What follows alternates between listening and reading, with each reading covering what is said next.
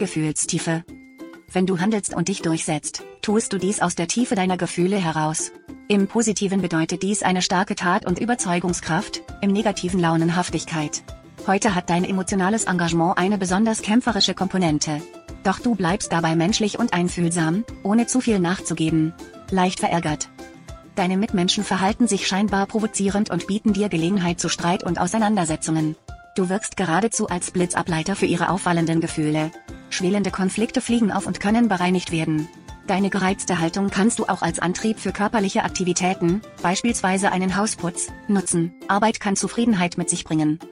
Heute tritt die ernstere Seite des Daseins in den Vordergrund.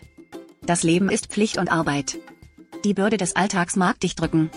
Oder man lädt dir mehr Verantwortung auf. Wenn sich dein eigener Perfektionsanspruch in gesunden Grenzen hält, so erlebst du diesen Tag zwar als arbeitsintensiv, aber gleichzeitig auch als befriedigend. Schatz, ich bin neu verliebt. Was?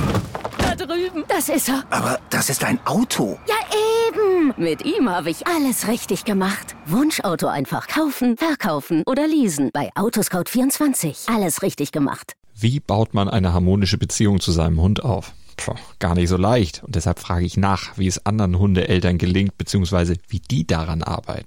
Bei Iswas Dog reden wir dann drüber. Alle 14 Tage neu mit mir, Malte Asmus und unserer Expertin für eine harmonische Mensch-Hund-Beziehung, Melanie Lippisch. Iswas Dog mit Malte Asmus. Überall, wo es Podcasts gibt.